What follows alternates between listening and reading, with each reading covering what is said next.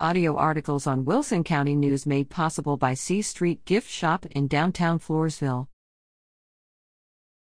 Jaguars victorious over Pleasanton Devine. The Floresville High School Jaguar varsity volleyball team continues to capture the wins through district with victories over Pleasanton and Devine this past week. Scores from September 26 defeated Pleasanton 3 0, 25 14, 25 15, and 25 to 8.